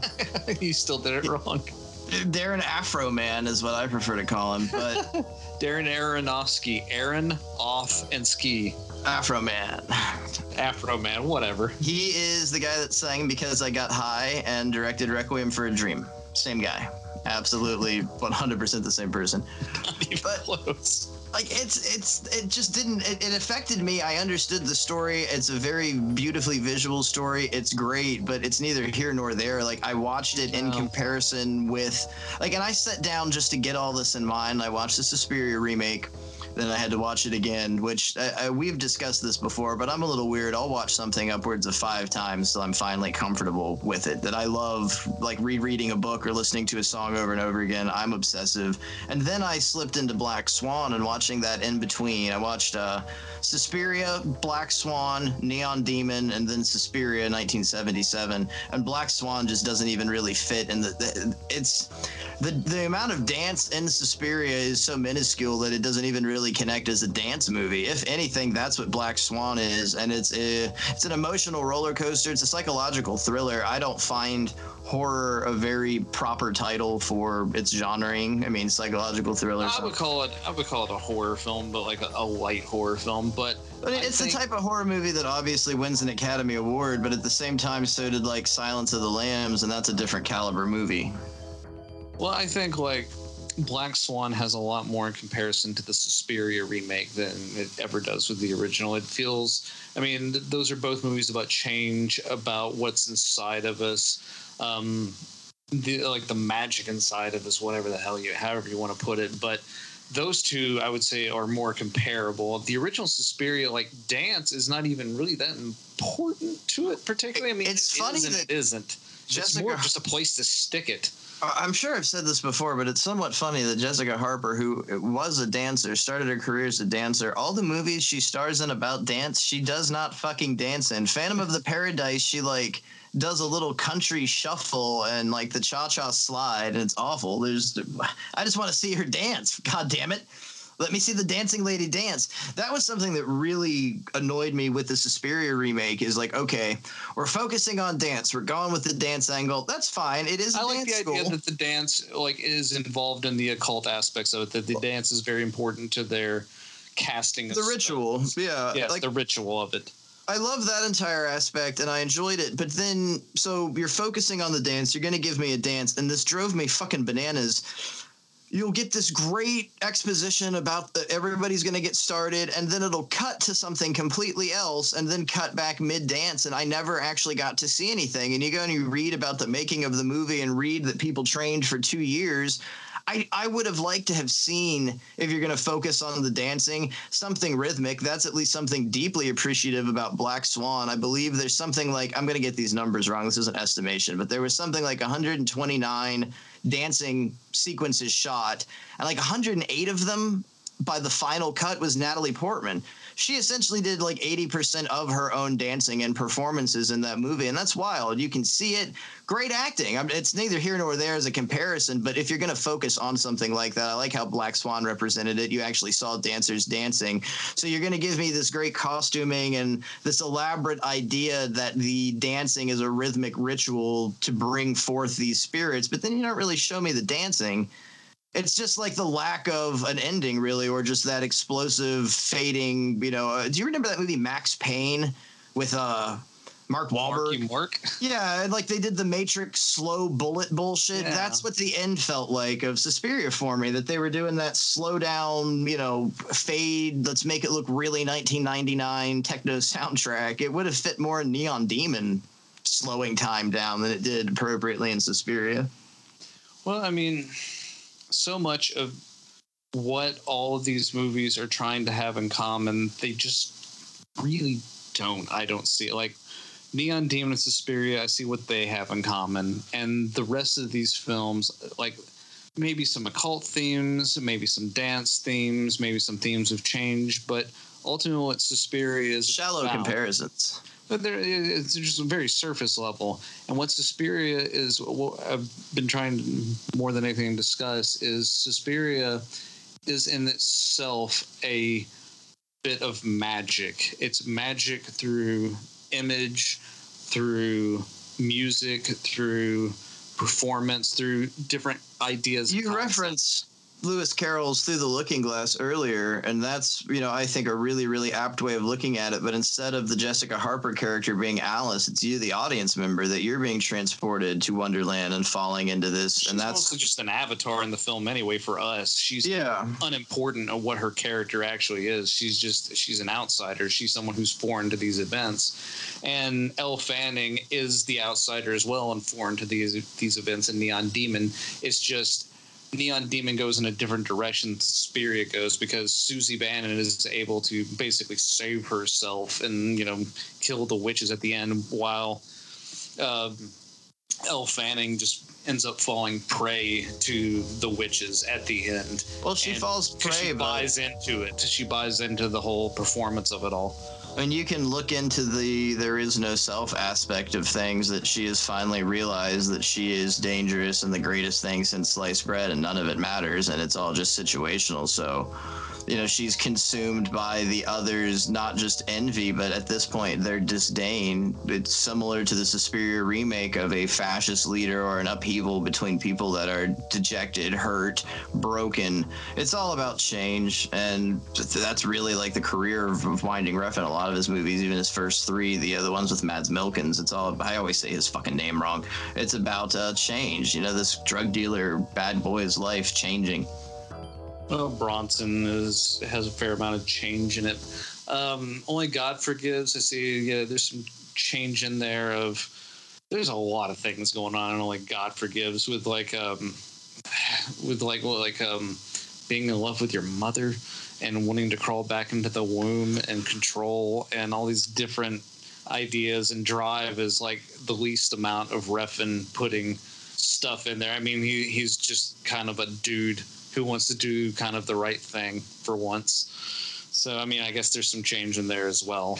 Well, Drive is something that's a bit more shallow, that it's more of a visually appealing movie, and it's not so much the story that you're focusing on. It's the painting, it's the masterpiece at work. And I think Refn's that type of guy. David Lynch is that type of guy. Not everything has to have this deeper meaning to you. And that's something that I feel is sort of conveyed with the Suspiria remake that we're supposed to be detached and in this specific time. But unfortunately, you, you managed to not give me anything to care about. I feel bad and sympathetic for these characters, and I understand the plight. I certainly understand the plight of a, a right wing fascist guard rising in your country and destroying things. I think most Americans can understand that, but I just you didn't cause me to care about anybody.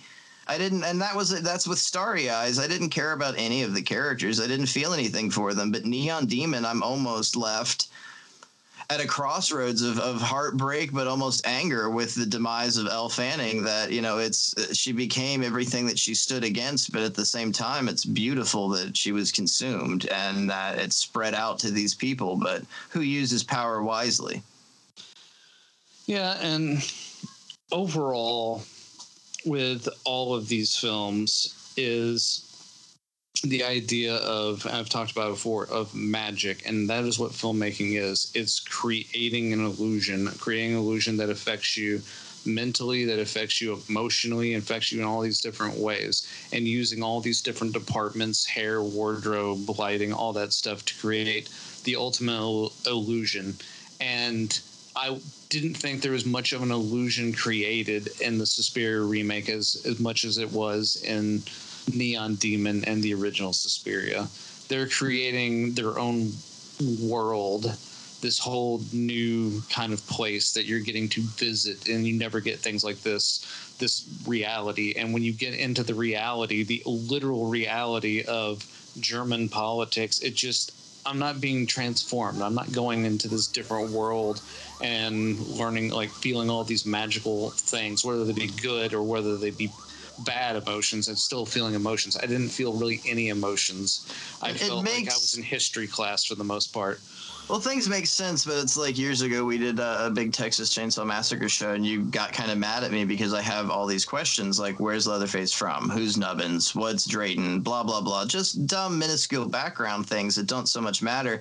And that's kind of what the Suspiria remake feels to me as of somebody sitting there and going, well, this was 1977 Germany and the wall was still up. So these witches definitely had to be affected by World War II. So what would happen?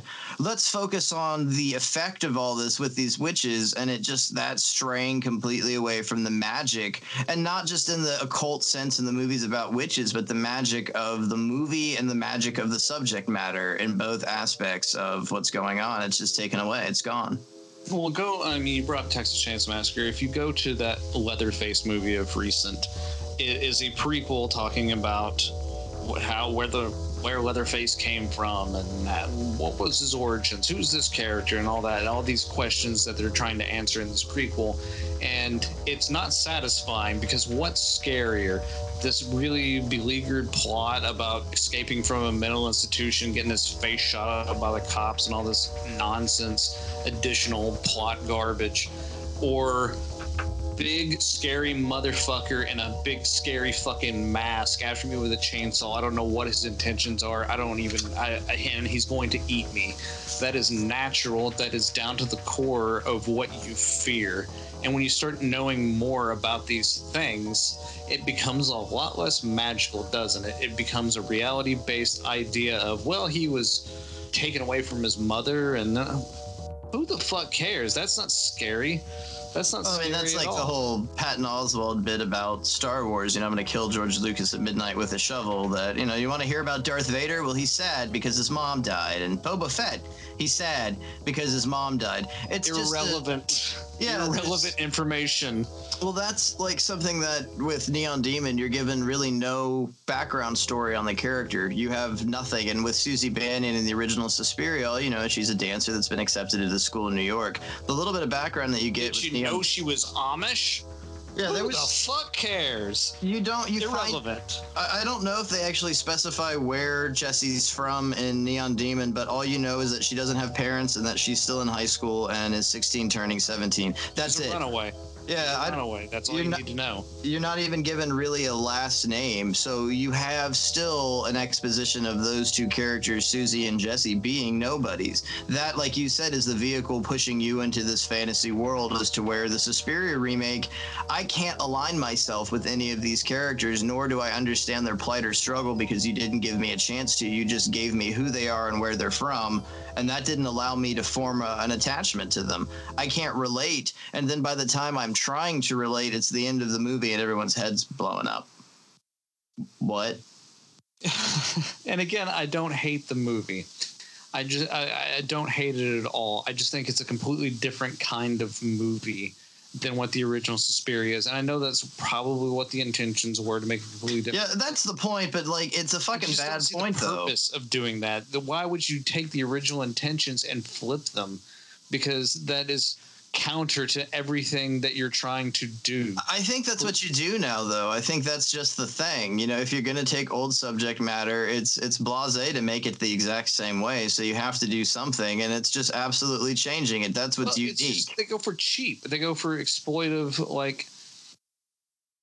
Well, think of Andy Warhol. You know, I mean, he just took a printing press and slapped out really cheap stuff that the art world kind of balked at, but was completely different and new and was a reversal of what had been, you know, somebody spending 97 hours working on an oil painting compared to him slapping some silk screens together. People still to this day say that Andy Warhol wasn't an artist and he didn't transcend shit and he was a sellout. So you have similar aspects, you know, just taking the subject matter and completely flipping it, but that still drives me to why do you even acknowledge your well, why why bother acknowledging the title then? I just don't understand if you're going to go down this road and change it so significantly, why you would even bother calling it Suspiria? Because when you're labeling something, fucking Coca-Cola, new Coke, people got really really pissed off and they changed it to Coke Classic, and now you can go buy awful ass new Coke in a Stranger Things box because nostalgia sells. That's besides the point. But if you're selling a brand, people expect something of the brand.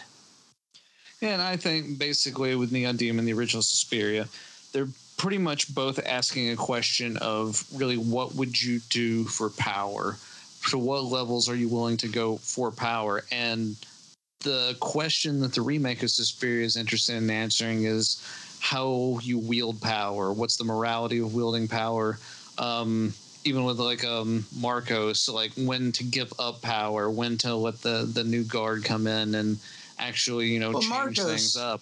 is a representation of you know false politicians liars people bringing forth change because she wasn't a mother. She has been lying to the covenant stating that she was a mother and essentially feeding off their energy and stealing from them like rich billionaires jeff bezos running amazon and treating employees badly. You know it's it's fascism. That's what it is. It's just a big uh, like, and I brought this up earlier, and I guess explaining it, but essentially, Cannibal Holocaust is kind of a, a bash at the United States and how Vietnam was handled, and and journalism, and and the Marine Corps, and there's just a lot of European thoughts on the United States, and I feel that the Suspiria remake kind of is a similar thing. They took a horror vehicle and they made more of a, a political piece, which you know you can't help but bring up American politics. It's very similar to post German politics or even post war German politics and pre war German politics, the rise and the fall. of the Roman Empire, all that bullshit comparisons, but I just, I just feel it's a bad vehicle to try and represent something like that with. Well, the, no, I mean the bet. I mean the politics that we really need to kind of discuss about the German politics that are involved in this is it's in a time of basically reparations, not monetary. I mean some monetary, but of thinking about World War II, the Holocaust, and how we make up for it, and how we as society don't let it happen again. That's what was going on in the 70s. And where that's an interesting idea, I don't think it has anything to do with the ideas of what Suspiria is really about. And America hasn't faced those ideas yet either. It- well, that's I mean, kind of that was a bit of a problem I had with the movie too, though, is that obviously it's supposed to take place in the '70s Germany and it's a political air, but every shot has this kind of phony, awful-looking Berlin Wall, and it's the '70s, so it's monotone. It's the '70s. Here's a David Bowie poster. It's the '70s, so here's the wall. Every shot outside is gonna have the wall in it because it's the '70s. The original Suspiria didn't even fucking show it once, and it's not that the movies are comparable because they're obviously not, but I get it. It's the 70s. I get it. It's the Berlin Wall. I completely understand. Why are you going to? It's like showing a gun in a movie but not using it. They show the wall continuously, but it plays absolutely nothing because the separation isn't even that visible between the coven. So if you're using the wall as like a reference to the separation between people, only one person kills themselves, and then Susie is the mother fucking Suspiria. So there's no Yeah. And I think that brings me back to the point that it's the remake is so intent on talking about how you wield power, and I just don't think that's the thing we need to get into in a Suspiria remake because Suspiria is just about power in general. Well, I mean, a story based commenting on- on good or bad. It's just uh, the the nature of power. Well, if you the, did it, the ends of which it's used. If you did it as a story based on Suspiria, uh, which again is what this is supposed to be, you could make it about power because you're acknowledging that you've written something on top of the original source material, but this displays itself as a complete remake. So that's not even subjective anymore. It's just dismissing what Suspiria is about, and that's how I take it. That you can reverse it and call it an artistic integral integral point or uh, point of view, but it just seems like you're dismissing what you just didn't want to deal with it that you wanted to make a completely different movie and you did and it's not it just shouldn't have been titled what it is Yeah, I mean, and you can discuss different ideas, and it's it's it's good to bring new ideas to these things. But if you were going to bring these ideas towards me, then you might want to give me another package to put them in, because the package you put them in is so. Keep saying antithetical, but to the original Suspiria, that I automatically am going to have a hard time accepting your other concepts. So if you wanted to throw that the concept in of this how you wield power and the struggle of um, dissenting power and all these different ideas, you at least need to give it to me in a a pretty neon demon package, something along those lines. We can discuss these things, but we like it's about taking little liberties with your source material. Little liberties. I mean, think about and I do not sing the praises of this thing all the time. I do think it's a good movie, but I we're just going to talk about the Dawn of the Dead remake here real quick. They were able to make, and this is mostly to James Gunn, fuck Zack Snyder. He has almost nothing to do with this. He was able to take the same concepts of Dawn of the Dead, the original Dawn of the Dead, and completely change characters, story, use the idea of the mall, consumerism, all those things, and get those same sort of ideas across with a completely different story and a completely different like framework to his to his film and his idea. And with the Suspiria remake, you took all those ideas and you kept it in just kind of a more bland framework. Here you go. And I'm going to give you a bunch of new ideas. And it's just like, oh, it's give me one or the other. Don't give me both. Yeah, a completely new concept is almost inappropriate at this point because it just doesn't matter. You've given me something that is so far away from what we went into looking, and it's fucking witches the dance. It's a witch dance school. That's it. It's a witch dance school, and and that's sort of the funny part about how shallow ne- Neon Demon is, is is in its nature the movie itself is again it could even be taken as a thinly veiled diss toward how americans are very very fashion not fashion savvy but uh I don't know, vain and condescending and just completely stuck on themselves. Sure, it's made Stuck by on an the idea of beauty, yeah, sure. yeah, it's an outsider looking in, but if anything, it's it's mysticism. The entire point is experiencing magic while watching Neon Demon and the wondering what ifs. And Suspiria leaves you wondering what if. I mean, the 77 Argento movie, it has this wonderment and awe, and the imagination is is the most integral part of this that you are allowed to imagine and pull yourself into the story, which you're not given with the 2018 Suspiria. You're not a part of anything. You're just a bystander in this experience, and it's nothing that even really reflects on you unless you emotionally attach yourself to it. And you have to do that, unlike Neon Demon and the original Suspiria, where you're presented a gateway to attach yourself to the art and to experience the emotion of feeling the movie. I think uh, it can pretty much be summed up with the idea of you need a little bit of sugar in the spoon to get the the the drop of urine down. So Drop? What type of medicine are you that's the that's the idea though. Like drinking? Pee? drinking piss, my friend. But like you didn't give me the sugar before you gave me the politics. I need a little bit of sugar in my politics. I need a candy coating. I need some fucking lights. I need some goblin. I need some intensity. I Yeah, need because- well, something. I mean, you And go you into a just movie. gave me Thom Yorke whining over a piano, and that doesn't do it for me. Okay.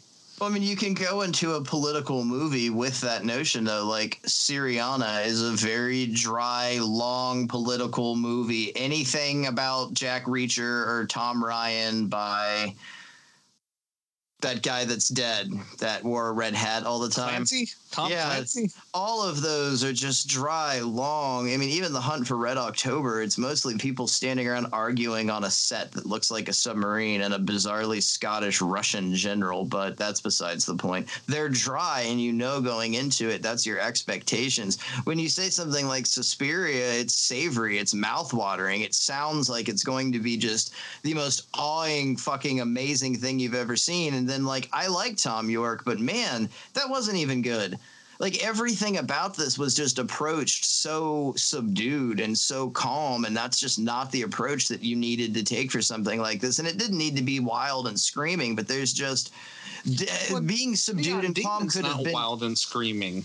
I mean, yeah, you could be calm and subdued in so many different fashions. You didn't have to literally make it mute and calm and subdued like a fucking psychiatrist office. I need a little emotion.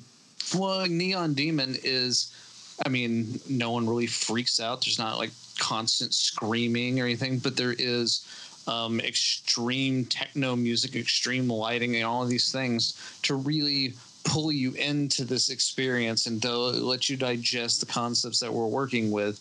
Well, the few scenes of violence are also just incredibly bizarre. You've got the uh, the trash can breaking the mirror scene where she gets cut and blood is licked from her hand, and that's just very sudden. And it's not even so much shocking; it's a bit provocative and, like and Argento- sexual.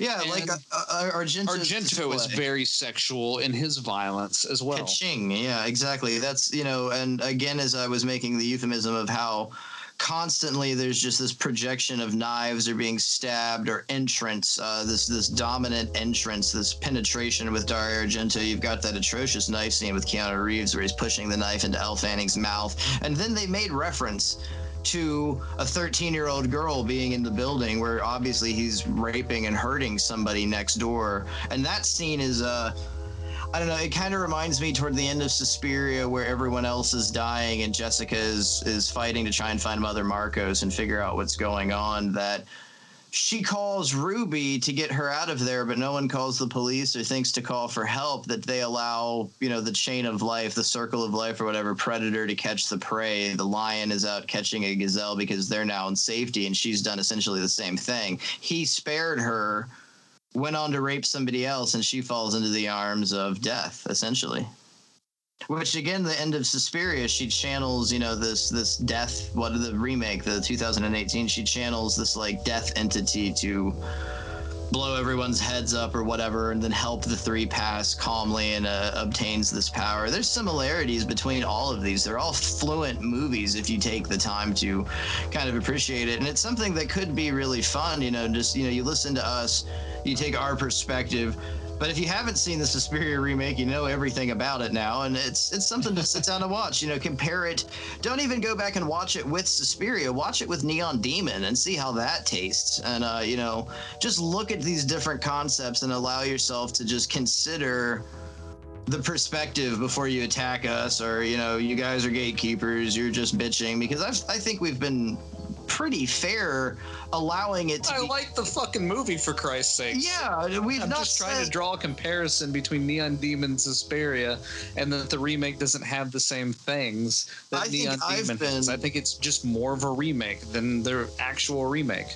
I mean, I've been more, uh, I think, rough on it than you have because really, I don't think it was. It's nicely shot, but I don't think it's exceptional. I don't think it's anything to write home about. It looks like a, it just fucking looks like a movie. It looks like, looks like a music video. It looks like a really long Nine Inch Nails music video to me, and that's fine. It's a style, and I'm no one to judge, outside of being a fucking movie critic. But it just didn't hit me. I don't think it, it looks whatever. I don't think the director is a talentless sack of shit. By no means I'm calling him out or saying something. It just was an average movie. The Tilda Swinton is fantastic in everything. Tilda Swinton could do a Wheaties commercial and it's going to be fantastic. It's that's who she is. She just oozes fucking being fantastic and I have no problem with any of that. It just meh didn't hit me. And that happens. Not every big thing out there. I mean, it's it's a glory that we both liked Midsommar, but sometimes things are just a hit or a miss. And I think massively on a wide spectrum, Suspiria just was. It just shouldn't have been called Suspiria. It shouldn't have been released the way it was. It should have been handled differently. And I think the director acknowledges that, though. I think he feels it's an homage and it's a different piece, and he probably would have called it something different if he could have. But because I don't think Dario is really receptive on it. I, I don't. I've not He read a lot big about fan. that. He said, "Where was the music?" And he's correct. Where is the fucking music? Where is the intrigue? Of Well, you could have even done some like David Lynch ethereal whooshing shit, or you know, given me some sort of tone outside of music, and you left me with nothing. And that just really is. Uh, uh, It's just the name itself, Dario Argento, Suspiria, everything I expect, even his modern stuff has some sort of Korg Casio beat to it. It's not Goblin, but still, it's it is what it is. Well, I mean- It's a trademark. what is Suspiria at the end of the day? It's a fucking hybrid giallo film. What's Neon Demon at the end of the day? Pretty much a giallo film for the most part. I mean, See, it's I shot wouldn't- like a giallo and it feels like a giallo film. What does the remake feel like? I wouldn't say that Neon Demon is giallo. I would say it's straight up drive-in, 42nd Street exploitation, psychotronic sleaze dressed That up. feels more like a giallo to me. It, it just doesn't have that. I don't know, and it, I guess this is just my feeling on giallo, but I tend to get toward the middle of every giallo I've watched. I just kind of space out and get a little bit bored as that very deep detective story and the general romance plot tends to filter in. And Neon Demon's romantic aspects toward the middle were more alluring and so shocking and again bringing in sort of a mystical, uh, mystical, ritualistic magic sense with the necrophilia romance scene, which I gotta say, I have no necrophilia fetish. Corpse fucking isn't my bag. But wow, what the weirdest boner I've ever had. That's It's kind of sexy. yeah, Jena Malone is a very, very beautiful actress, but that scene itself is that's ballet. That is, you know, just wonderful uh, architecture of a scene and the composition with Elle Fanning fondling herself and feeling emotion at the same time back at the house. Those two scenes still, like the uh, the all white cattle scene that we discussed earlier, that has more of a Dario Argento feel and sharpness than even the violence. That, like in the beginning of Suspiria, when the werewolf hands appear, you get this very vibrant stabbing over and over and over again. And as Ruby's having sex with the corpse and masturbating, and Elle Fanning's masturbating, you have that feeling of just vibrant penetration, literally, and just that same. It's it's orgasmic. What he was trying Sexiness of violence, basically. well, it's the release. I mean, you have Argento stabbing someone and blood starts flowing with the penetration. It's essentially coming. It's his perversion, and that's what makes Argento what it is. Is that he's greasy. He's he's a, a beautifully lit pervert. It's like fucking R. Crumb drawing big tittied 14 year olds. Uh, he goes and stabs people, and blood gushes out. It's a big cum shot to him. Yeah, I mean, you need a little perversion in with your horror film, and it just I I didn't get much perversion. I needed more perversion more than anything. at the bottom, you know, line that is somewhat essential to horror is perversion. Even Psycho, even Hitchcock had perversion. Even classy guys have perversion, and that's just essential to storytelling sometimes. And horror is a very rich genre cult itself. It's a cult, really. I mean, it has its own magic, and it's got so many different layers. You can't say what is or what isn't a horror movie, but at the same time, there are some rules there are some things to the magic that matters that you have to take into consideration. And especially with remakes, I mean, if you're going to remake something, like Argento said, you either do it the exact same way, which is a copy and pretty pointless, or you make your own movie, which you could have just done in the first place. Yeah, I think that pretty much sums up the entire thing. So uh, I guess check it out. Suspiria 2018, if you want to. This was the only way I think I would ever have seen it. If it wasn't for your idea, I could have gone another 10 years. And uh, I just saw Black it's worth Swan. a watch.